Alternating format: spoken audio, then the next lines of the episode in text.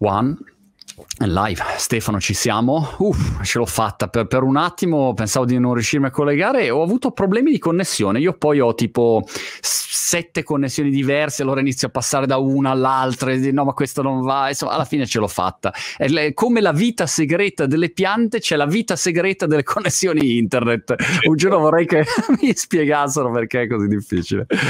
Ah, dove sei? Sai, beh, so, sono a Firenze che poi voglio dire, sai eh, eh, che fra internet e le piante c'è una, eh, sembra strano, ma c'è una, una, somiglianza straordinaria. Se tu guardi la rete di internet, è una rete completamente decentrata, diffusa, che è del tutto simile all'organizzazione delle piante. È stata costruita per lo stesso motivo per cui è stata costruita internet, per resistere alla predazione.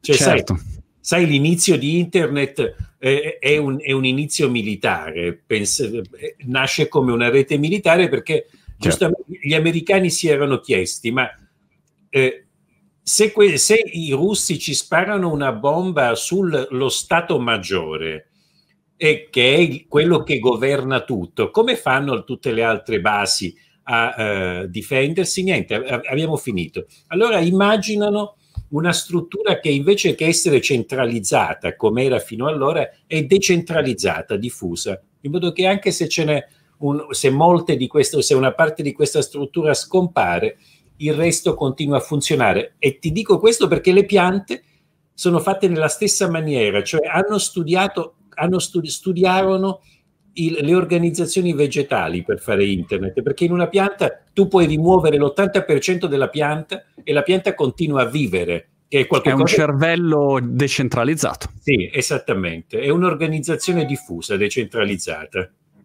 Stefano, sai che io ho una grande pressione per questa chiacchierata odierna, eh, perché la mia dolce metà è garden designer e quindi io ah, non posso fare la solita figura che faccio ogni giorno quando a casa mia devi sapere Stefano, entrano piante in continuazione, piante, piante, piante e ogni volta, oh, cosi, semi, robe, e ogni volta che entrano piante la mia reazione è sempre, oh, mamma mia, un'altra pianta, no? Mentre invece quando arriva una pianta, eh, mia moglie, cioè è un momento, di, la, la vedi proprio estatica, musica, no? Mamma mia, è arrivato. Dovre, dovresti, dov, dovrebbe essere un grande momento di felicità anche per te.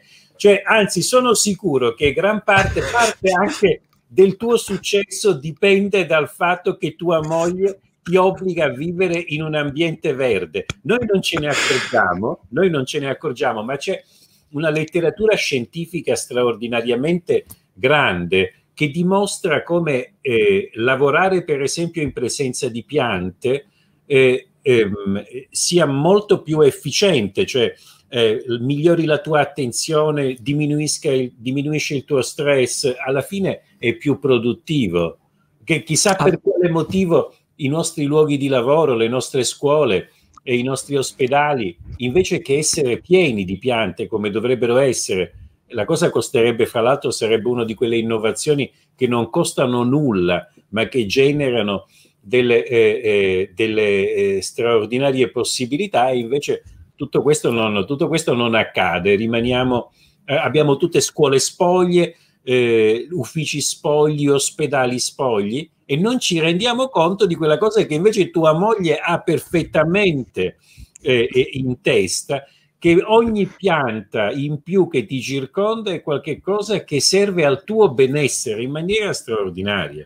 Infatti, guarda Stefano, eh, io mh, mm, che sono un ignorante su tutto e, e, e, freddo su queste cose, no? E quindi, però, appena ho cominciato a vedere mh, mm, le reazioni dei nostri amici quando venivano a casa e appunto c'erano piante, cose verticali, orizzontali, diagonali, non lo so, piante dappertutto, però vedevo la reazione, ogni volta la reazione era: ah no, aspetta, in ufficio da noi anch'io vorrei questo. Allora ho detto: guarda, dovresti fare un interior un uh, garden design specializzate in interni per creare. Peraltro, visto che ad esempio Amazon eh, a Seattle ha fatto queste bolle con dentro tutto, eh, tutte le piante, le, mm, per, per, per, anche per un'idea, di, oltre che di benessere di autosopravvivenza, non lo so, cioè, mi sembrava un ottimo business. È, è un ottimo business. Guarda, pensa Eh, eh, io mh, mm, con, con, dei miei ricercatori abbiamo messo su una startup, uno spin-off universitario, in cui produciamo alcune di queste cose di cui parli tu. Eh, per esempio, una cosa che si chiama fabbrica dell'aria, che è una serra, sono veramente come delle, delle serre di piccole dimensioni grandi in funzione del, dell'ambiente, che, hanno, che però non sono soltanto delle serre, quindi sono belle a vedersi perché sono piene di piante, ma tu immaginatele all'interno di un luogo di lavoro o anche di una casa, queste depurano completamente l'aria indoor. E allora guarda che questa cosa qui ha un'importanza straordinaria perché pensa che la qualità media dell'aria che noi respiriamo negli interni, cioè nei nostri edifici, in cui passiamo l'80% del nostro tempo, è, almeno tre volte peggiore della corrispondente qualità dell'aria esterna. Cioè, tu ora, Pazzesco. Eh, per forza di cose, come dire, l'aria che respiri viene da fuori, però a quell'aria ci hai aggiunto tutta una serie di cose che, eh, che producono inquinamento, detersivi, solventi, eh, inchiostri, stampanti, eccetera, eccetera, che, stanno, che rendono la qualità dell'aria eh, veramente molto cattiva. E quindi dobbiamo pensare che quello che respiriamo quando siamo negli interni è spesso una, una qualità dell'aria pazzesca e le piante ci possono aiutare moltissimo nel depurare. Infatti, guarda, eh, devo dire che da quando um, mia moglie ha avuto questa svolta ehm, anche, diciamo, professionale verso il garden design, hai, uh, ho, ho, cominciato a, a rivalutare completamente no, questo mondo, anche perché inevitabilmente eh, se mi parla di qualcosa eh, per quanto io non capisca niente, comunque devo prestare un po' d'attenzione se voglio preservare il mio matrimonio. E, e quindi eh, tutte le mie riflessioni sono molto cambiate. La, la, più incredibile che ho fatto l'altro giorno sotto a un albero che abbiamo nel giardino è che ho sempre guardato quell'albero pensando, vabbè, albero di mele, che sfigato, no? Pensavo tra me e me. E poi mi sono reso conto che è molto più intelligente di me quell'albero, perché quando io creperò lui sarà ancora lì. Cioè ha, ha, ha trovato una soluzione di sopravvivenza che è molto più intelligente della mia, no? E quindi a volte c'è questa percezione totalmente diversa eh, che, che, uno ha. E, e, quindi insomma ero molto curioso da, di questa chiacchierata, eh, anche per uscirne bene con mia moglie a fare un figurone stasera. Eh, guarda, eh, questa, questa, cosa che hai detto è perfettamente vera, cioè noi abbiamo un'idea delle piante come esseri che non sono in grado di far nulla, stanno lì fermi, non, non risolvono problemi, non sono per niente intelligenti. Allora, iniziamo da, con, un, con, una cifra che, che eh, probabilmente non conosce neanche tua moglie, potrai quindi davvero farti stasera. Ed è questa, pensa che eh, se, se, noi prote- potessimo per ipotesi pesare tutti gli esseri viventi del pianeta, tutti gli animali, non gli uomini, ma gli animali okay. insieme rappresenterebbero soltanto lo 0,3% in peso della vita, lo 0,3%. Le piante l'85,5%. Quindi poi se ti interessa che cosa manca, sono i funghi che rappresentano l'1,2% ah. E, tutto, e poi quello che manca microorganismi. Ma le piante sono l'85,5% della vita. Ora, è una questione Vedi, noi guardiamo alla vita dal nostro punto di vista, pensando che noi siamo i padroni del mondo, quanto di meglio è apparso su questo pianeta, eccetera, eccetera. Ma se lo guardassimo da un punto di vista più oggettivo, per esempio dal punto di vista dei numeri, ecco, allora abbiamo un mercato che rappresenta, in cui noi rappresentiamo lo 0,3% e un altro gruppo di specie rappresenta l'85,5%. Non c'è dubbio su quale sia il gruppo di specie che ha fatto la scelta giusta, no? Non c'è veramente certo. un dubbio. Se poi invece lo vogliamo vedere, però c'è chi potrebbe dire, sì, d'accordo, loro sono di più.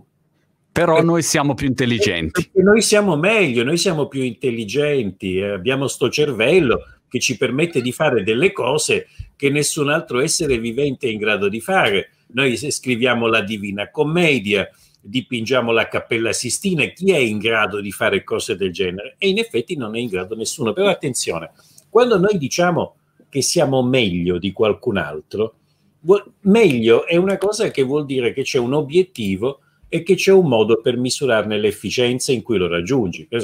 In una gara di salto in alto, se tu salti due metri e io salto un metro e mezzo, tu sei meglio di me, c'è poco da fare. L'obiettivo è saltare più in alto e tu salti di più. E quindi è facile, ma nella vita qual è l'obiettivo? In generale, ognuno ha obiettivi molto strani, molto particolari, ma il primo di tutti, quello da cui tutti quanti poi gli altri discendono, è per forza di cose la sopravvivenza della specie. Cioè, se la specie non sopravvive, che cosa vuoi che tipo se domani l'uomo scomparisse a chi importerebbe mai nell'universo che abbiamo scritto la Divina Commedia o il, eh, o abbiamo dipinto la Cappella Sistina. Quindi la, la sopravvivenza della specie è fondamentale.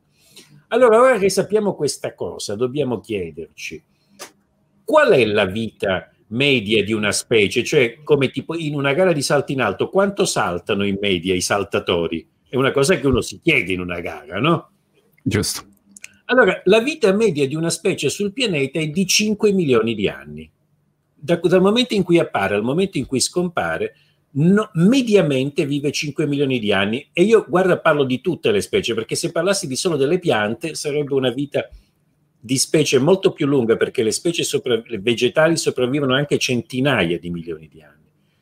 Ora chiediamoci noi, noi uomini, da quanto siamo qui? Siamo da 300.000 anni, Homo sapiens ha 300.000 anni, il che vuol dire che se fossimo nella media delle specie ci toccherebbe ancora vivere 4 milioni e 700 mila anni come specie. Ora io ti chiedo e chiedo a tutti coloro che ci ascoltano, qualcuno di voi davvero crede che noi saremo qui fra 4 milioni e 700 mila anni quando probabilmente se io dicessi anche 100 mila anni, tutti direbbero ma no, noi non, non ce la faremo a, a, a durare altri 100 mila anni. Ecco, perché? Perché no? Proprio perché noi come dire, il nostro comportamento sul pianeta alla fine è un comportamento al momento così eh, stupido, così devastante. Siamo l'unica specie che di- distrugge l'ambiente dal quale dipende la sua sopravvivenza, che fa sì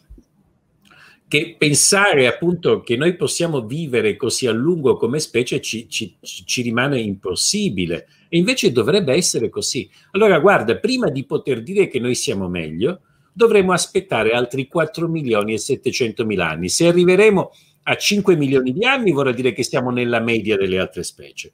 Se vivremo oltre 5 milioni di anni, vorrà dire che siamo meglio delle altre specie, ma se scompariremo prima dei prossimi 4 milioni e 700 mila anni, avremo dimostrato che il nostro grande cervello di cui siamo così orgogliosi non è un vantaggio evolutivo, ma è in realtà uno svantaggio. Eppure sembra straordinario, sembra un paradosso, ma è proprio così che funziona la vita.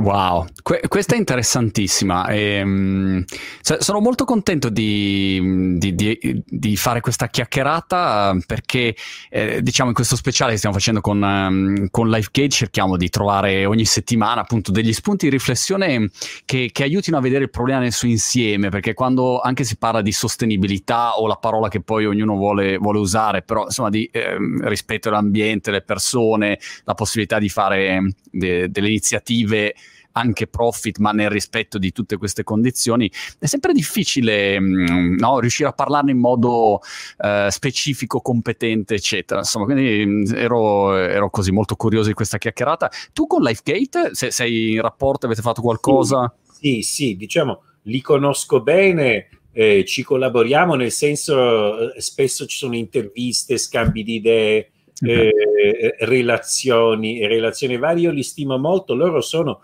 una delle poche realtà serie da questo punto di vista. Tanti si occupano di queste cose, ma pochi, diciamo, se ne occupano con la serietà di LifeGate. Concordo, peraltro appunto in occasione di vent'anni ho lanciato questa campagna, vedete il link eh, sotto, se volete partecipare a questa campagna di crowdfunding trovate lì il link. Ero curioso di quegli yes che hai dietro la testa Stefano, yes the word. ah, guarda, quello, quello, è un classico, uh, uh, poi dipende da dove lo guardi. Eh, eh, eh, vedi a questa, a questa, altezza come lo guardiamo noi è yes, ma se ti muovi un pochettino più alto o più basso diventa no. ed è, una, eh, ed è diciamo la classica risposta che io do. Qui io sono ora nel mio laboratorio. Eh, io dirigo un laboratorio internazionale eh, ehm, che ha sede, diciamo, la sede principale è a Firenze, però poi ha tante sedi sparse nel mondo, a Parigi, a Bonn, in Giappone, in Cina.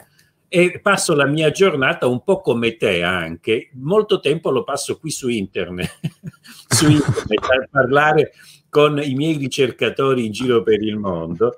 E normalmente, diciamo, richie- eh, ogni volta che parliamo mi chiedono cose, cioè mi chiedono tipo, è possibile fare, e mi chiedono soldi, realtà, no. per poter mandare avanti queste ricerche. Tu, ognuno di loro ritiene che la, loro, che la, sua ricerca sia la più importante di tutti. Purtroppo, io se, se il mio laboratorio fosse iper ricco, finanzierei tutti quanti i miei ricercatori. Purtroppo i, i soldi che abbiamo sono limitati e vengono, diciamo, dalla, dalla, dalla, da, da, dal pubblico in parte e poi dal, da vari progetti che abbiamo in giro per il mondo. E allora gli dico sempre: guarda yes or no, guarda a secondo da come, da come, lo guardi, vai su, vai giù e vedrai che la risposta cambia molto. Cambia. È una, una stupidaggine così. Stefano, mi colpisce sempre una cosa rispetto a questo tema dei finanziamenti per la ricerca in settori così fondamentali. Ne parlavo anche con David Sinclair, non so se lo conosci, è l'esperto di aging, ehm, che, che, fa un sacco di ricerche interessanti. Diceva, guarda, in realtà cioè, noi non è che abbiamo grandi fondi, non è che arrivino questi chissà quali investimenti. Poi ovviamente ci sono iniziative eh, private, eh, venture capitalist, eccetera. Però io mi aspettavo che, capito, non so, i grandi billionaire, trillionaire del pianeta, che peraltro magari hanno anche 80-90 anni, due lire in più sul fatto di magari riuscire a ringiovanire un pelo li mettessero. Invece, cioè, no. E, e, quindi mi spiego, no, non mi spiego il perché, anche perché sul tema delle eh, tuo cioè, eh, nel momento in cui risolvi magari dei grandi problemi, eh, cioè, tu hai risolto problemi planetari per la sopravvivenza della specie assolutamente rileve- eh, rilevanti. Perché secondo te non viene Beh, guarda, fatto? In generale, in generale c'è proprio un problema eh, eh, mondiale di comprensione dei vantaggi della ricerca scientifica. Allora, la ricerca scientifica è senza alcun dubbio, anche se, se non volessimo prendere diciamo, gli aspetti etici, diciamo, sai, risolvere un problema che poi, eh, per cui miliardi o milioni di persone vivono meglio. Eh? Quindi, a parte, diciamo, la, lascia perdere la, la Lasciamo perdere questi dettagli. Questi dettagli, lasciamoli perdere. Noi sappiamo con certezza, ma lo sappiamo da decenni, che non esiste un singolo investimento sul pianeta Terra che renda di più in termini proprio economici sul medio periodo che investire in ricerca scientifica. Cioè se tu investi uno in ricerca scientifica, in, c- in cinque anni ne hai indietro 40 o 50, cosa che non avviene con nessun tipo di investimento sul, eh, eh, eh che, che, ti possa venire in mente.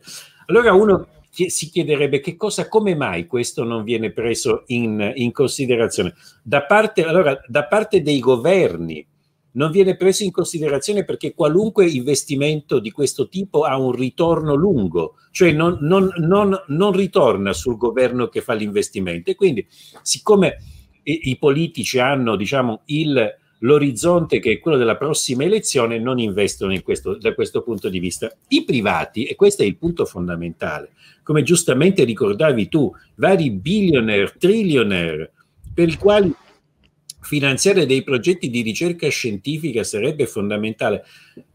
Finanziano alla fine pochissimo nei confronti di questa ricerca, non so per quale motivo, probabilmente di nuovo per la lontananza del, de, del risultato rispetto al momento in cui eh, eh, inizia il finanziamento. Preferiscono magari spendere delle cifre altissime, elevatissime, per dei progetti pratici, per fare qualche cosa di immediatamente visibile e non si rendono conto, perlomeno diciamo, non sono interessati a investire in qualche cosa i cui, i cui risultati saranno poi straordinariamente pratici, ma li vedrai magari fra cinque anni. Mm. Quindi penso questo sia è un problema enorme in generale. Poi nel campo delle piante è ancora più eh, un, un problema di carattere mondiale perché devi pensare che eh, il numero di ricercatori che a qualunque livello si occupano di piante nel pianeta è meno del 2% del totale dei ricercatori generali. E quindi abbiamo questo paradosso che la vita, ciò da cui dipende la vita del pianeta, perché realmente la vita di questo pianeta dipende dalle piante, è studiato da una quantità minuscola di persone, minuscola, che sono sottofinanziate e quindi non possono neanche rispondere nella maniera adatta alla, con la soluzione dei problemi. Tu pensa che praticamente tutta, tutto quello che l'uomo ha fatto, da, dalle organizzazioni alle società, eh, ai, anche ai nostri strumenti, è fatto basandoci sull'idea animale, cioè su come noi siamo costruiti. Ti faccio un esempio, il computer che stai utilizzando ha un processore che mima il nostro cervello e ha un hardware all'interno che mima i nostri organi, la memoria, la scheda audio, la scheda video, vedi? Cioè noi costruiamo degli analoghi di noi stessi, che però siamo soltanto lo 0,3% della vita. Tu pensa quali soluzioni incredibili avrà prodotto la natura nell'85,5% che sono ah. le piante e di cui noi non sappiamo nulla. Avevo parlato Stefano un po' di tempo fa, io con i nomi sono pessimo, quindi può essere mm, appunto qualunque nome, però no, mh, mm, eh, lei è del, mm, del, miseria, del centro di robotica italiano, insomma, sono... Barbara Mazzolai. Mazzolai, esatto, che eh, cioè, Stefano, sai, ho, ho, solo detto lei e cioè, tac, esatto, e le, mi ha colpito di, della chiacchierata una cosa mi è rimasta fissa in testa, quando diceva che lei cercava di riprodurre la modalità utilizzata dalle piante per eh, avanzare, eh, quando nelle, nelle, cioè il fatto che avanzava dalla punta una pianta per, per scavare no, le radici, l'ho detta male, però questa cosa mi aveva molto colpito perché cioè, effettivamente una pianta come fa queste radici andare in terreni che sono durissimi e tu neanche con, con una zappa riesci, riesci, a farti spazio. Allora era di grande ispirazione, ecco, però era la prima volta che sentivo qualcuno fare un riferimento alle sì. piante, ecco come, come vedi, la, io, come tu hai detto, io la conosco proprio perché siamo così pochi. Con Barbara abbiamo collaborato a lungo su questi temi. E quindi quando hai detto qualcuno di, di robotica che si occupa di piante, ho detto sarà per forza Barbara Mazzoni, non ce ne sono altri, capito? Okay. Proprio per, per, farti capire davvero quanto siamo pochi nel mondo ad occuparci di questi temi. Però sicuramente è straordinariamente importante. Appunto, tu immaginati eh, poter capire eh, come le radici appunto si muovono nel terreno e poterlo replicare in maniera tecnologica. Ma ti faccio un esempio ancora più, più, più, eh, più semplice per capire come funzionano queste cose. Io ti dicevo, ho diversi ricercatori che lavorano un po' in tutto il mondo. Per esempio, il mio, il, il, il mio, mio branch eh, eh, eh giapponese, la mia sede giapponese, sono dei ricercatori che hanno una finalità molto pratica, cioè quella di eh, eh, mettere a punto oggetti, materiali che si possono utilizzare subito. Allora, qualche anno fa, che cosa eh, hanno, eh, hanno, fatto? Bene, eh, eh, hanno, hanno, cominciato a studiare le pigne. Ora, uno dice, ma le pigne, cosa ha la pigna di interessante? Beh, innanzitutto, se tu prendi una pigna e la metti nell'acqua, questa si chiude. E questo okay lo sai. Se tu invece la fai seccare, questa si apre.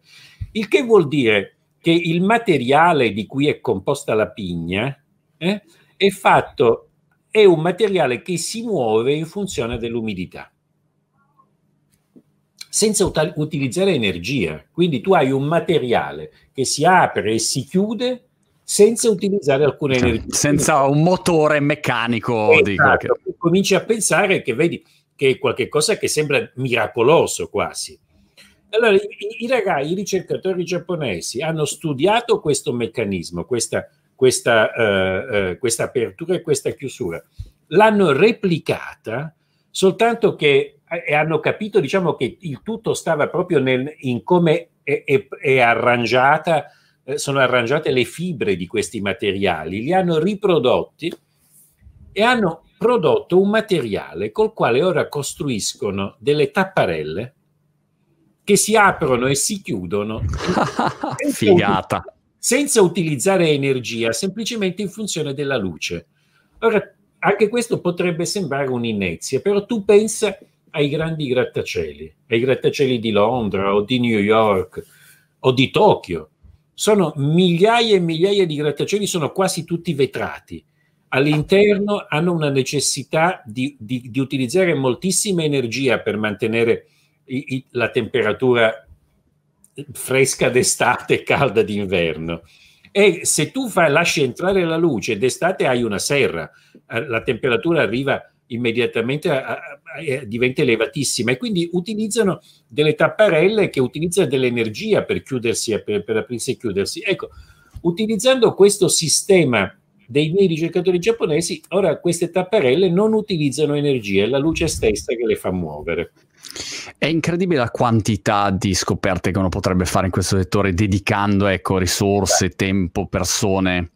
Eh, però ho visto ultimamente, magari una mia percezione del mio bias cognitivo dovuto alla vicinanza con la mia dolce metà che mi ha, come dire, fatto scoprire un intero universo che, che era lontano dalla, dalla, dalla, mia percezione. Però la, la, mia, la mia sensazione ad oggi, forse vivendo anche a Brighton, che è un posto molto, come dire, green, attento, sì. eccetera, ehm, è che ogni giorno escano, eh, esca più ehm, manifestazione di interesse. Ti, ti, faccio un esempio, avevo visto questa ricerca di non so chi eh, che parlava di wood baiting, qualcosa del genere, il fatto che se cammini eh, nelle foreste, al posto di, di, fare chissà che, fatti un quarto d'ora di, di, camminatina nei boschi e hai lo stesso effetto fisico eh, di, non lo so, altre attività eh, o, o, o, anche farmacologiche, ecco. E quindi mi aveva molto colpito, insomma. io ho anche interessato Wim Hof, eh, il, il, personaggio che mh, mm, porta avanti il concetto del freddo, l'esposizione al freddo, e un concetto molto basico che lui porta avanti è, fino ad oggi siamo vissuti, abbiamo vissuto vissuto dentro a delle case chiusi, eh, tutti con riscaldamento a palla e siamo, il, il, fisico si è semplicemente indebolito. Ecco, quindi se tu vai più a contatto con il freddo e con la natura, il fisico si rinforza. Non è che ci voglia un genio a capirlo, però la nostra vita è così, insomma, quindi eh, forse bisognerebbe un po' tornare a questi concetti. Beh, hai ragione, sì, è proprio così, sia diciamo per quanto riguarda non solo il, il freddo, è praticamente qualunque tipo di comodità. Eh, tu pensa anche semplicemente, appunto, il freddo eh, o il caldo diminuisce la nostra capacità di rispondere ai, alla, alle avversità climatiche. Oggi noi, diciamo, se non, se non viviamo in un ambiente termoregolato, passiamo dei guai, siamo diventati una specie molto debole da questo punto di vista. Ma tu pensa anche semplicemente a che cosa stanno facendo gli strumenti elettronici sulla nostra memoria. Certo. Guarda, no, tu, eh, noi ormai la memoria, eh, la nostra memoria sta scomparendo perché non ne abbiamo bisogno, perché l'abbiamo demandata a degli strumenti esterni. Ora, tu pensa eh, che eh, questa cosa non ci si pensa mai, ma io parlavo, mm, mia nonna, eh, che è morta tanti anni fa e mm. che eh, oggi avrebbe eh, più di 100, boh, tipo probabilmente 100, intorno ai 110 anni, non ricordo più esattamente. Ma insomma, mia nonna è stata una delle prime eh, donne che si è laureata in Sicilia e si laureò, metti, negli anni 20 in letteratura ehm, classica, letteratura antica. Lei mi raccontava, e io non ci credevo, che l'esame di letteratura latina eh, ai suoi tempi prevedeva questa cosa qui. Tu arrivavi con l'Eneide, d'accordo, in mano, il professore, in latino ovviamente, il professore l'apriva, d'accordo, e guard- apriva a caso, leggeva il, un verso e ti guardava e tu dovevi continuare a eh, recitare per, per, un paio di pagine finché lui non ti fermava. Il che voleva dire, in altre parole, che tu conoscevi esattamente a memoria l'intera Eneide in una lingua che non, che non è tua. Ora, E, questa, e questa cosa al tempo era una cosa normale, cioè tutti gli studenti la facevano. Ora io ho pensato, sono certo che oggi non riuscirebbe a farlo nessuno, cioè sarebbero pochi, eh, eh poche mostruose menti in grado di memorizzare nel tempo di un esame universitario, quindi in qualche mese, non è che hai dieci anni, una, una cosa così complessa come l'Eneide.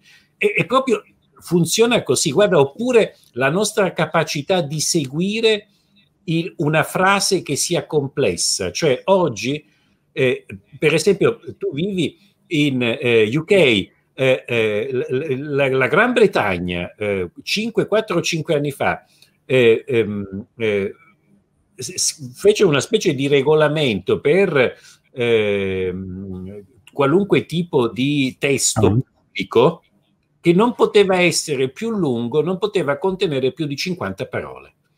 Quindi proprio c'era scritto ai tutti i dipendenti pubblici di qualunque livello, dal Parlamento fino all'ultimo, dice guarda, qualunque cosa voi dobbiate scrivere, una, se- una single sentence, una singola frase non può avere più di 50 parole perché poi le persone non vi seguono più.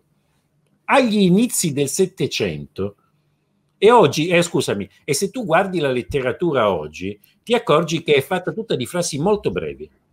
Sempre oggi mediamente una frase non ha, è intorno, se non ricordo male, ai, alle 70 parole. Nel Settecento la frase media era di 500 parole. Oggi no, cioè non la segui, capisci? Non la segui. È proprio perché noi stiamo veramente demandando alle macchine l'utilizzo del nostro cervello. Poi il, il, il, quella cosa che dicevi tu, per esempio, del, del, bagno nel bosco, è una cosa fondamentale e, e, e fa proprio parte della, della, nostra vita. Pensa che in Giappone, eh, se tu vai dal medico, cioè dal tuo medico di base, ti mette nella ricetta medica, ti mette, passa, eh, invece che metterti una medicina, ti dice proprio per risolvere alcune patologie, passa mezz'ora ogni due giorni in quella specifica foresta. Ti, ti indica anche la foresta dove devi, wow. dove devi andare.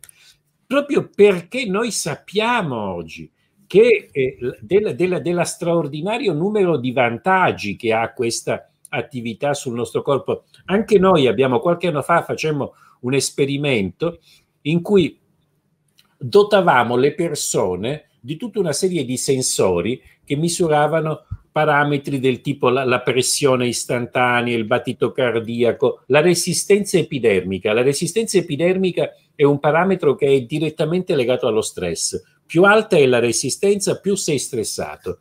E quindi tutti i parametri che noi prendevamo in tempo reale. Dopodiché li prendevamo prima, poi facevamo entrare le persone in un bosco. Guarda che i risultati sono talmente eclatanti da sembrare incredibili, cioè è pochi minuti, cioè nel senso, ma alcune volte pochi secondi, 30 secondi dopo che una persona è entrata in un bosco, tutti i suoi parametri di stress diminuiscono, ma in questa maniera. Incredibile. È incredibile. Quindi sono tutte delle, delle pratiche che hanno a che fare con le piante, quali non, delle quali noi non abbiamo alcuna idea e che invece potrebbero portare un numero di vantaggi straordinari. 30 eh, anni fa, ma anche 40, io ho 48 anni, quindi anche 40 anni fa, perché io ero, ricordo, bambino, mi ricordo che eh, c'era un, un, amico dei miei genitori che faceva degli esperimenti sulle piante per dimostrare che quando avvicinavi il fuoco urlavano. E, e, e, io pensavo questo è pazzo fuori di testa quindi dicevo siete sicuri? E, e però insomma, mi, ha, mi, ha, sempre colpito. È, è, una cosa pazza fuori di testa o, o ha no, una sua verità? no no guarda non è per niente pazza fuori di testa. Ci sono eh, veramente è una se tu bruci una foglia di una pianta e hai su questa pianta sulla stessa pianta messa anche molto lontano dalla foglia che hai bruciato degli elettrodi che misurano i segnali elettrici all'interno della pianta, vedrai eh, una serie molto forte di, eh, di, potenziali che si susseguono, che indicano che sono proprio frutto di questa bruciatura. Ora, quindi che cosa vuol dire? Uno potrebbe pensare, quindi la pianta eh, soffre, prova, pe, prova, prova dolore, o è semplicemente consapevole? Io ti direi no, sa benissimo che una foglia sta bruciando. Quindi questo serve, diciamo, alla pianta per dare un'informazione al resto del corpo. Ma non è dolore. Perché non è dolore? Perché, beh, questa è una mia eh, ipotesi, perché non credo che il dolore eh, abbia alcun, eh, alcuna funzione nel mondo delle piante. Di nuovo è una di quei bias, come dicevi tu, che riguarda il fatto che noi siamo animali, uomini. Allora, per noi animali, ad esempio, essere danneggiati, essere mangiati, è una delle paure più primordiali. Il peggiore degli incubi è quello di essere mangiato. Ecco, per una pianta, pensa, una, le piante sono talmente diverse da noi che per, per, molte piante essere mangiati fa parte, diciamo, anzi della vita, è fondamentale essere mangiati per essere propagate, per essere disperse. Quindi una pianta vuole in parte essere mangiata e comunque può essere mangiata in grandi, diciamo, in, in percentuali importanti del suo corpo senza che per questo perda alcuna funzionalità. Allora, per, per organismi che si sono sviluppati proprio per resistere in questa maniera alla predazione, sentire il dolore non avrebbe senso.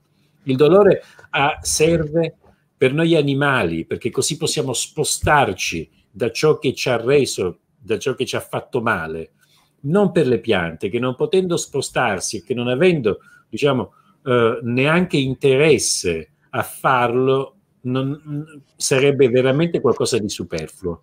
È interessante questo aspetto della pianta che essere mangiati fa parte, de, diciamo, del, del, suo ciclo. È un passo avanti, no? Anzi, tre passi avanti a quello che è il ragionamento che potremmo fare noi. C'è una domanda da YouTube che forse è collegata, però eh, non lo so.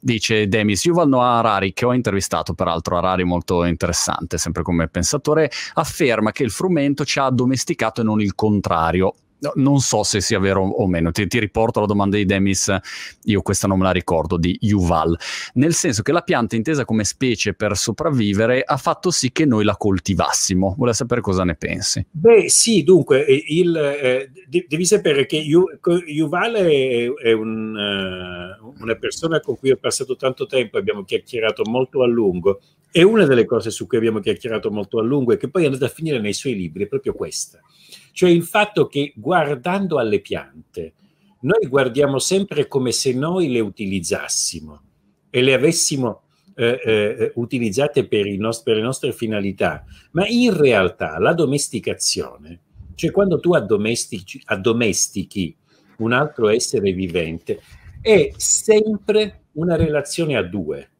cioè è, un, è come un passo di danza in cui tutti e due dovete eh, eh, lavorare nello, cioè, in contemporanea non è l'atto di forza di uno, l'uomo su un altro. Ora arriviamo, arriviamo al grano, ma prima per rendere più evidente questa cosa, pensiamo alla domesticazione più antica dell'uomo, che è quella del cane. Il lupo diventa cane per stare con l'uomo. Che cos'è questa domesticazione? Beh, è qualcosa che agisce sia da parte dell'uomo sia da parte del lupo. E perché? Perché noi ne abbiamo un vantaggio, nel senso abbiamo un, un, un animale che ci difende, eh, serve, eh, può avvertirci se, ci sono, se c'è qualcosa, poi lo possiamo usare per la caccia, lo possiamo usare per mille altre eh, possibilità. D'altra parte, anche il lupo, questo cane, questo essere, ne, ne, ha un sacco di vantaggi. Non deve più preoccuparsi di essere ucciso, non deve più preoccuparsi di mangiare, eccetera, eccetera. Cioè, ognuno ne ha dei vantaggi, è una simbiosi. La stessa cosa accade con le piante. Noi non ci pensiamo mai. Noi mangiamo certamente, eh, eh, addomesticando il grano, ne abbiamo ottenuto il seme del grano, che è uno dei degli alimenti principe dell'umanità. Ma è anche vero che noi siamo stati il, il vettore principale della sua diffusione.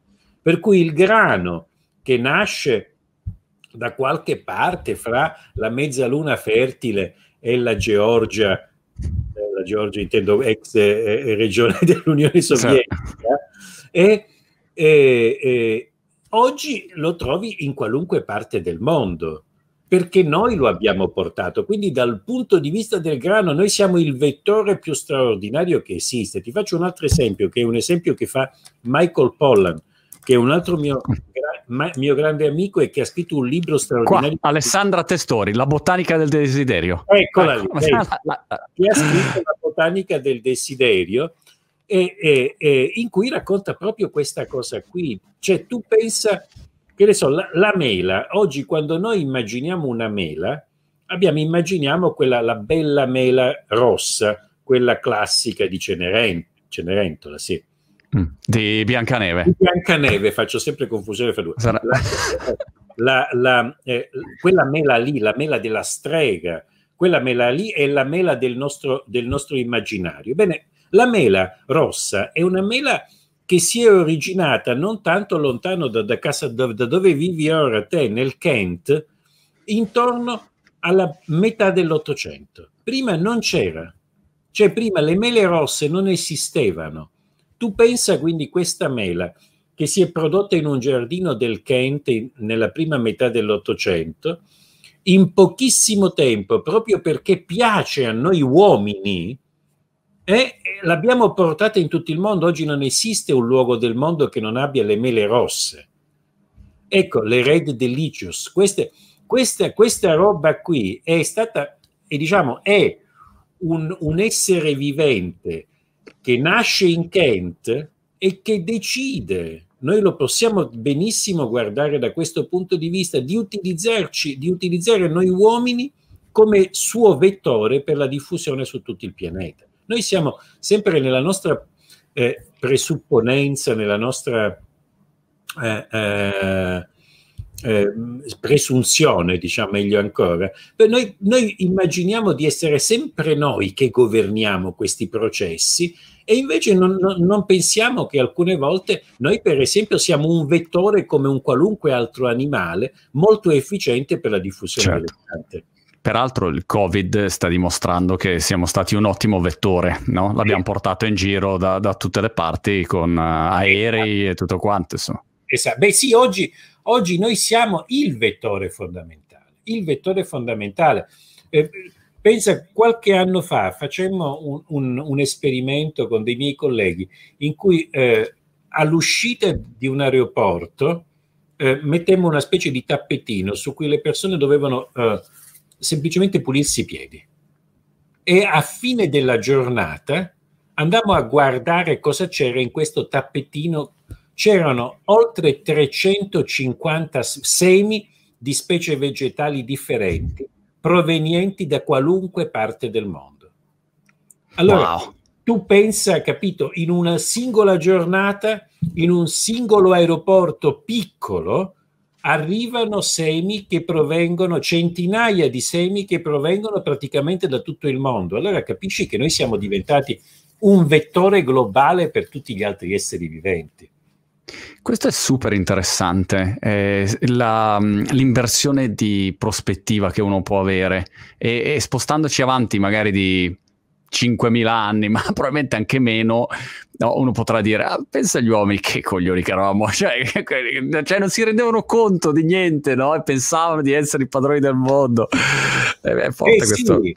Beh, guarda, cioè, io spero che ci saremo ancora fra 5.000 anni. Alcune volte, quando diciamo, io di solito sono molto ottimista, ma alcune volte quando vedo i mm. comportamenti mm. dell'uomo, eh, mi, eh, mi, devo un po' ricredere e alcune volte mi metto nei panni appunto di, di un, immaginati un, uno scienziato di un altro pianeta, no? di, che di Alfa Centauri o che ne so, di qualche posto lontano del, dell'universo che arriva qui, arriva intorno al nostro, alla Terra e la studia, però con occhi le, decisamente obiettivi e vede questa specie, no?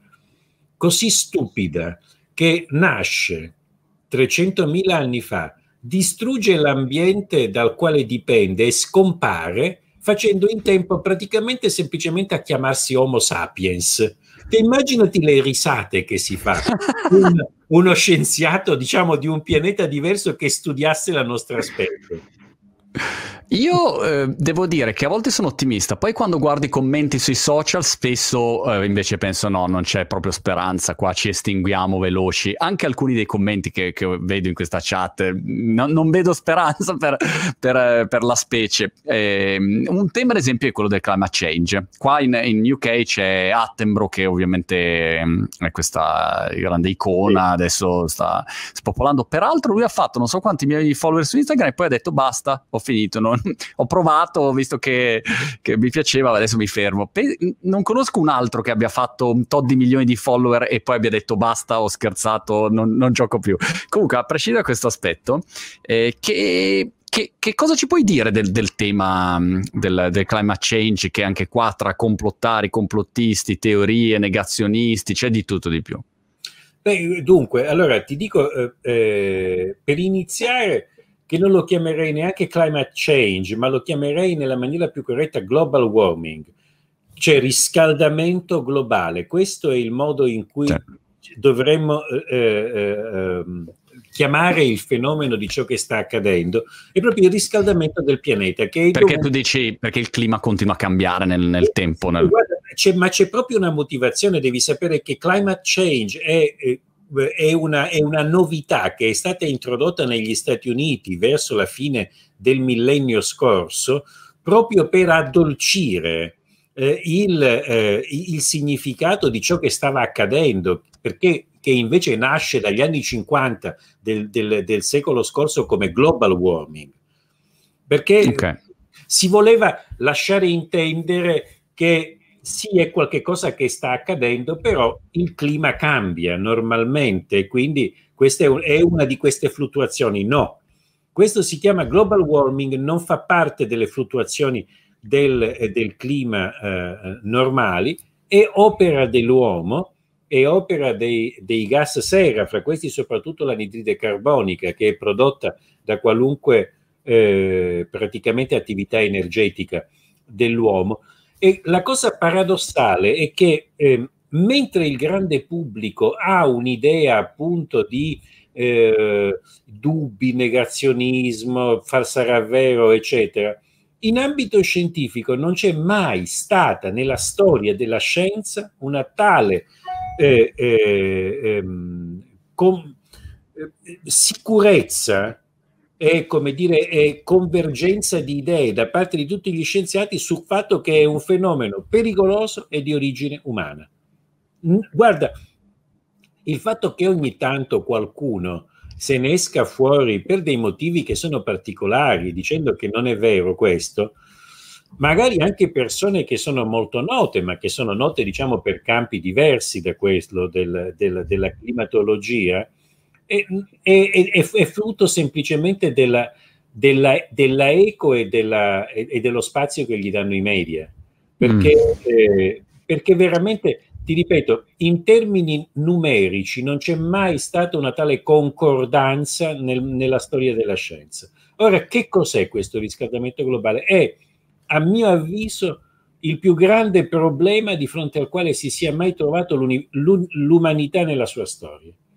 È un problema di, di enorme, enorme. Cioè, nel senso che se noi, noi, non stiamo facendo assolutamente nulla per contrastare questo aumento di anidride carbonica, e se, non, se continueremo a non fare nulla, alla fine di questo secolo la temperatura del pianeta sarà aumentata dai 4 ai 6 gradi di media in più. Ora, uno potrebbe pensare, beh, alla fine 4 gradi, 6 gradi, cosa vuoi che siano? E questo l'errore enorme. Pensate, giusto perché non, non mi voglio dilungare molto, mm. è un argomento importantissimo e troppo, è troppo denso, ma voi pensate semplicemente a quello che accade al vostro corpo quando la temperatura aumenta di 2 o di 3 gradi, cioè da 36,5 arriva a 39,5 non state bene. bene.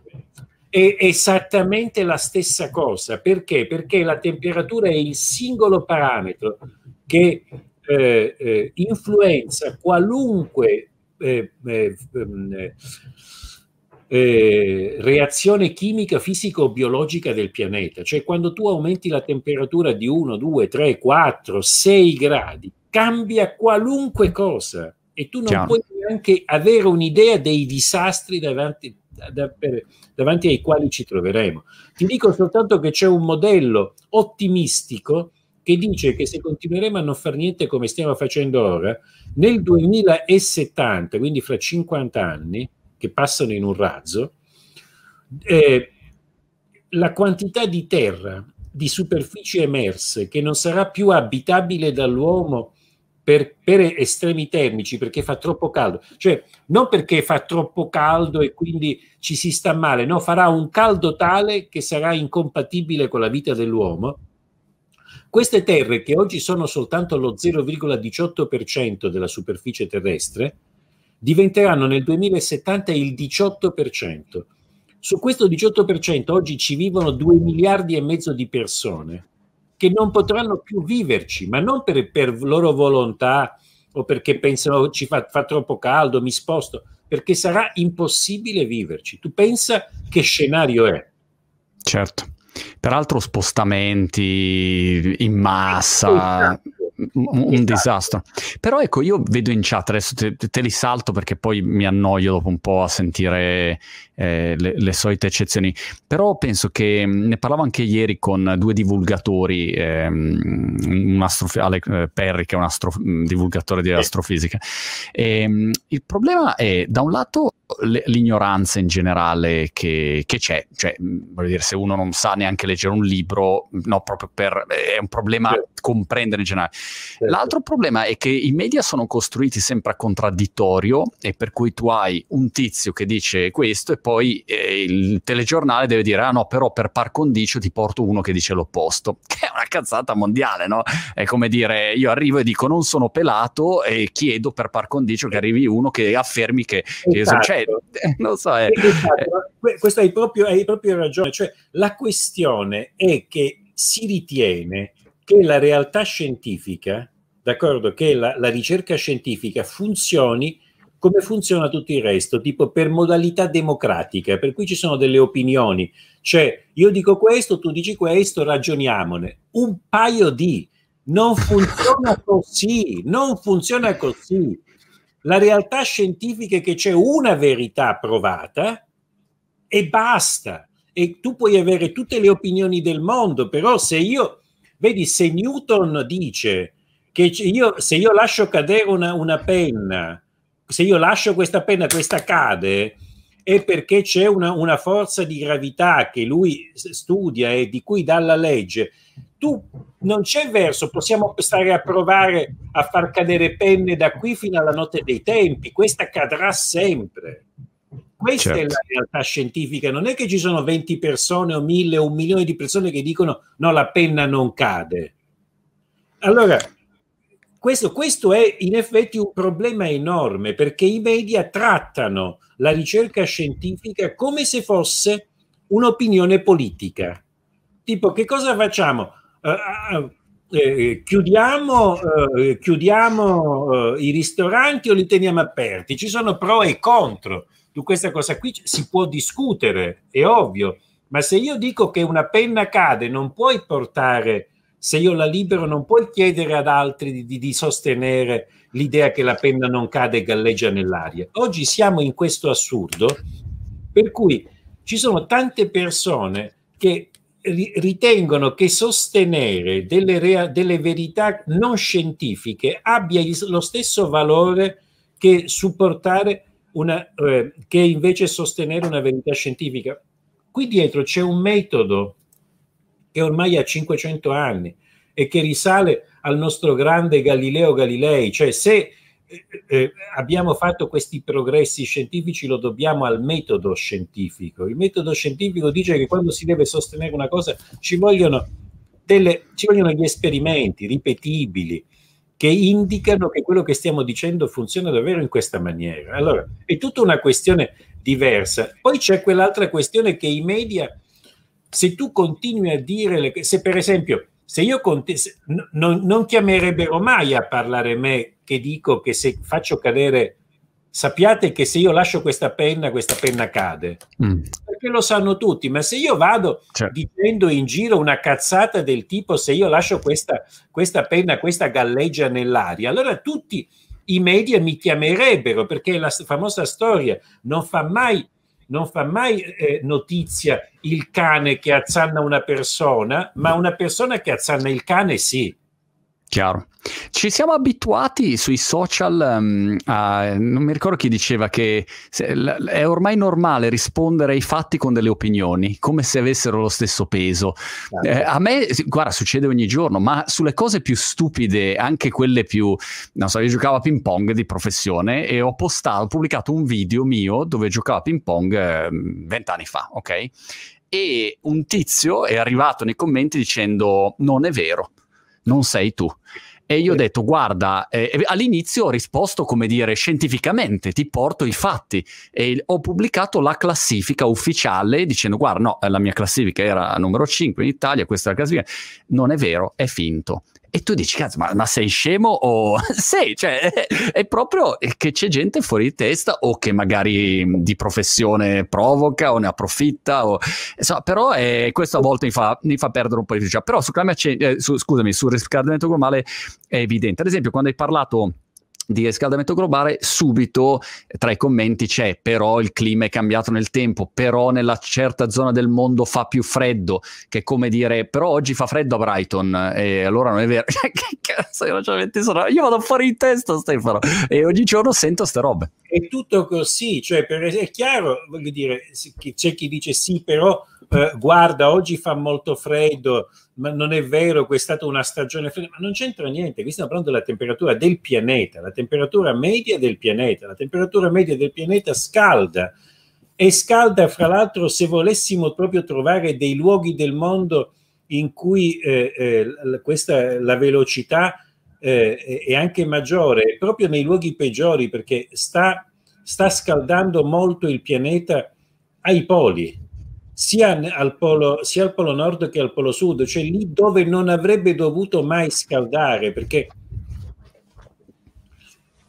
veramente, cioè, vi dico, nel, nel 2000, sempre il famoso 2070, 50 anni da oggi, il livello del mar Mediterraneo sarà di un metro, più o meno di un metro più alto di oggi, il che vuol dire che l'Italia perderà per sommersione una quantità di terra pari all'intera Liguria. Ci sono mm. molte città che stanno a, a livello del mare. Cioè, è un problema realmente enorme. Pensi Stefano che un problema ehm, eh, eh, possa essere il fatto che la scienza non, non, è mai ferma e continua alla ricerca della verità di, e, e, e, come dire, la, la vita dei, dei, fatti scientifici continua a evolvere, quindi può cambiare e a quel punto eh, il percepito di una popolazione è sì, però oggi si dice così, ma domani eh, facciamo un'altra scoperta e, e, si cambia opinione. E forse ed è questo che porta a un dubbio o al fatto che sia facile poi cavalcare eh, l'ignoranza anche delle persone? Beh, sai, in parte, in parte questo è vero, nel senso che Vedi, eh, la, la, la, ricerca scientifica non è dogmatica, nel senso che è, è sempre aperta alla possibilità di completamente eh, anche cambiare eh, l'idea se i, eh, il, gli esperimenti e i supporti che si portano sono validi, sono molto validi, ma di solito non è che questa è un'idea sbagliata, questa è un'idea particolare della, della scienza. No? Uno ritiene, ma vedi, uno prima c'è così, c'è la gravitazione universale, poi arriva Einstein e ti spiega che invece è un'altra cosa. No, attenzione, no, non funziona così. Non è che ciò che aveva detto Newton nel 600 non è più valido. La penna cade sempre. Einstein amplia questa teoria spiegando che questa caduta della penna ha dei motivi che sono diversi, ma il risultato finale, cioè non, Newton non sbagliava. Ecco, questa è la questione fondamentale, non c'è mai una, una, un ribaltamento di, di, di, di, verità, di logica. Il, il, il vero motivo, vedi, eh, poi noi siamo in Italia abbiamo un problema ancora più enorme, che abbiamo proprio una tradizione culturale per cui eh, diciamo, la, la, conoscenza scientifica non ha valore, mentre, eh, eh mentre diciamo viene, viene intesa cultura, qualunque cosa abbia a che fare col ramo umanistico della, eh, della conoscenza, qualunque cosa che invece ha a che fare con la scienza viene, non viene considerato come, come cultura e quindi normalmente una enorme quantità della popolazione ha delle lacune di tipo scientifico che se le avesse, diciamo dal punto di vista eh, eh, eh umanistico, si vergognerebbe molto. Che ne so, più o meno in Italia tutti quanti sanno chi ha scritto la Divina Commedia, è impossibile trovare un italiano e dice ma chi l'ha scritta la Divina Commedia? Leopardi. No, l'ha scritta Dante, lo sappiamo tutti.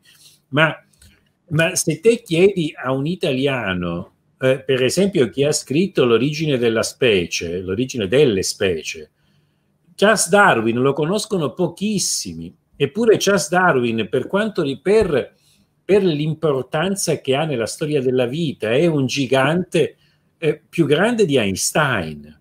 Mm.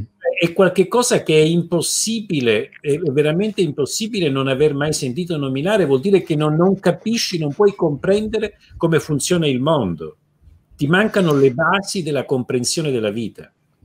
Ecco Stefano, per, per, chiudere questa chiacchierata e poi, cioè, prima o poi eh, dobbiamo fare una, una, puntata B perché ho altre 70 cose da chiederti, che dico anche dobbiamo fare una, una sequel per, per entrare nel merito, ma eh, nel momento in cui domattina ti alzi e ti chiama Conte, esasperato, dice basta Stefano, lascio, ti passo la palla, fai tutto tu, sei tu il nuovo Presidente del Consiglio, eh, ovviamente oltre a nominarmi min- Ministro del Ping Pong, ma a parte questo, eh, quali sarebbero le prime cose che tu faresti per eh, que- questa situazione, diciamo, climatica per una sostenibilità generale, a prescindere dagli aspetti, diciamo, ti salto po- la politica, diciamo... Eh, beh, dunque, se tu, beh, se mi chiamasse Conte, eh, da solo potrei fare poco, ma se mi dicessero diventi, diciamo, decidi tu per tutto il pianeta, diventi sì. di, decisore. Tu, esatto, esatto. Beh, beh, perché Conte, hai ragione, Conte è stato delegato capo del pianeta da uh, Trump esatto, mentre usciva esatto. segretario allora, e, e, ti nomina capo del pianeta. Allora, se sono nominato capo del pianeta, il giorno dopo io obbligherei tutto il pianeta a piantare mille miliardi di alberi. Questo sarebbe il mio primo atto. Perché mille miliardi di alberi? Perché vedi, prima parlavamo del più grande problema dell'umanità è il riscaldamento globale, ma abbiamo anche la soluzione. Se noi piantassimo nel pianeta mille miliardi di alberi, potremmo in 30 anni far ritornare indietro probabilmente dei due terzi il surplus di anidride carbonica, perché, le, perché gli alberi assorbono l'anidride carbonica. Ora uno potrebbe pensare, lo vedi che sei proprio scemo, mille miliardi di alberi, dove li metti e quanto costano? E allora, quanto ci mettono sti alberi a crescere? No, questo, 30, questo in 30 anni siamo a posto, okay. va benissimo. Guarda che 30 anni di nuovo è ottimo come, come orizzonte. Quanto costano? Certo, mettere mille miliardi di alberi costa, però ragazzi è assolutamente irrilevante quanto costa perché i disastri a cui andremo incontro saranno ordini di grandezza superiori a qualunque costo possa essere quello di mettere giù mille miliardi di alberi. E il secondo punto è dove li metti mille miliardi di alberi? C'è posto, ce n'è quanto ne vuoi. Tu pensa che se... Allora, se io diventassi capo del pianeta, dividerei, ad esempio, potremmo, potrei decidere di dividere questi alberi in funzione della popolosità delle nazioni. Allora, all'Italia, con i suoi 60 milioni di abitanti, toccherebbe di dover mettere a dimora 2 miliardi di alberi. Abbiamo posto per 2 miliardi di alberi in, in, in Italia? Se soltanto utilizzassimo le terre abbandonate dall'agricoltura dagli anni 80 a oggi, che oggi sono degli incolti, quindi terre che non, non vengono utilizzate per nulla, noi potremmo mettere a dimora 6 miliardi di alberi. E questo vale per tutto il pianeta. Quindi in pochissimo tempo io potrei, potremmo risolvere questo problema del riscaldamento globale in una maniera elegante, mettendo mille miliardi di alberi, piacevole, perché mettere alberi è la cosa più bella che si può fare eh, eh, eh, al mondo oggi e, con, e tutto sommato con dei costi che sono irrilevanti rispetto al problema che si risolve. Stefano, facciamo, ma, ma c'è già sta campagna mille miliardi di alberi, facciamola, lanciamola, appoggiamola. C'è, c'è una campagna che si chiama One Trillion Tree, c'è in, eh, in giro e anche appoggiata dalle Nazioni Unite, ma non, non viene... Non se la fila nessuno. Non se la fila nessuno e non viene compresa come risultato serio. Questo è un altro problema. Noi pensiamo che questi problemi saranno risolti dalla tecnologia. Questo è un errore enorme. La tecnologia non, non, non, risolve questo problema qui. Questo problema è un problema troppo grande, è un problema che sarà risolto veramente in un certo senso da, eh, da soluzioni ancora più antiche. Pensate che la, le piante l'hanno già fatto questo lavoro. Nella storia della Terra hanno già abbassato l'anidride carbonica e hanno reso possibile la vita animale. Stefano, una domanda per chiudere, ti, ti, chiedo scusa, ti ho rubato 5 minuti in più, hai, hai ancora un minuto? Ti, sì. Scusa, sono sempre in, imbarazzo quando uh, rubo più tempo, ma è, era troppo interessante. All'interno delle piante eh, esiste una tipologia di pianta che dici questa, cioè questi sono troppo più intelligenti rispetto agli altri, cioè c'è una gradazione una gerarchia di intelligenza per cui dici oh il, l'eucaliptus nano della Patagonia è una roba pazzesca cioè, cioè esiste oppure no? Beh, guarda, magari esiste, io non, non, la conosco. Se ti dovessi dire un gruppo di piante che io reputo particolarmente intelligenti per una serie di motivi sono le piante rampicanti. Perché? Tu pensa, perché, qual è il motivo di un albero? Un albero è un, una, una, una, una, pianta che, che, che investe un'energia enorme per costruire un tronco per arrivare alla luce. Queste piante rampicanti sono molto più intelligenti, cioè utilizzano dei supporti già esistenti, anche degli altri alberi, per arrivare immediatamente alla luce, per arrivare in alto. Cioè ciò che è fondamentale e importante per una pianta è arrivare alla luce, che poi è l'energia, la fonte energetica, come per noi il petrolio e l'energia atomica, per le piante il sole che pianta posso regalare a mia moglie per fare una sorpresa e fare un figurone che dice ah davvero? Non avrei mai pensato che uno come te vi regalasse una roba del genere. Ah, cioè, Beh, piante ce ne sono tutte le piante sono meravigliose. Eh, a me piacciono moltissimo per, per gli interni i filodei, tutta, la, tutta la, la famiglia dei filodendri, ce ne sono tantissimi, dalla mostera deliziosa dal, alla, ai vari filodendri, ci sono eh, ce ne sono tantissime specie. Vai, vai in, un, in un vivaio di Brighton e chiedi di farti vedere un po' di filodendri e scegli quello che ti piace. Stefano, sei stato strepitoso, ti ringrazio moltissimo. Mm, per eh, chi vuole appunto approfondire anche il tema della sostenibilità, vi ricordo mancaro.com slash project slash lifegate, la campagna di, di Lifegate. Chiudiamo qua questa eh, puntata dello, dello, speciale fatto con Lifegate e, e, ci ritroviamo prossima settimana con un nuovo ospite. Stefano, ci teniamo in contatto per, mm, per tutto e in bocca al lupo. Grazie mille.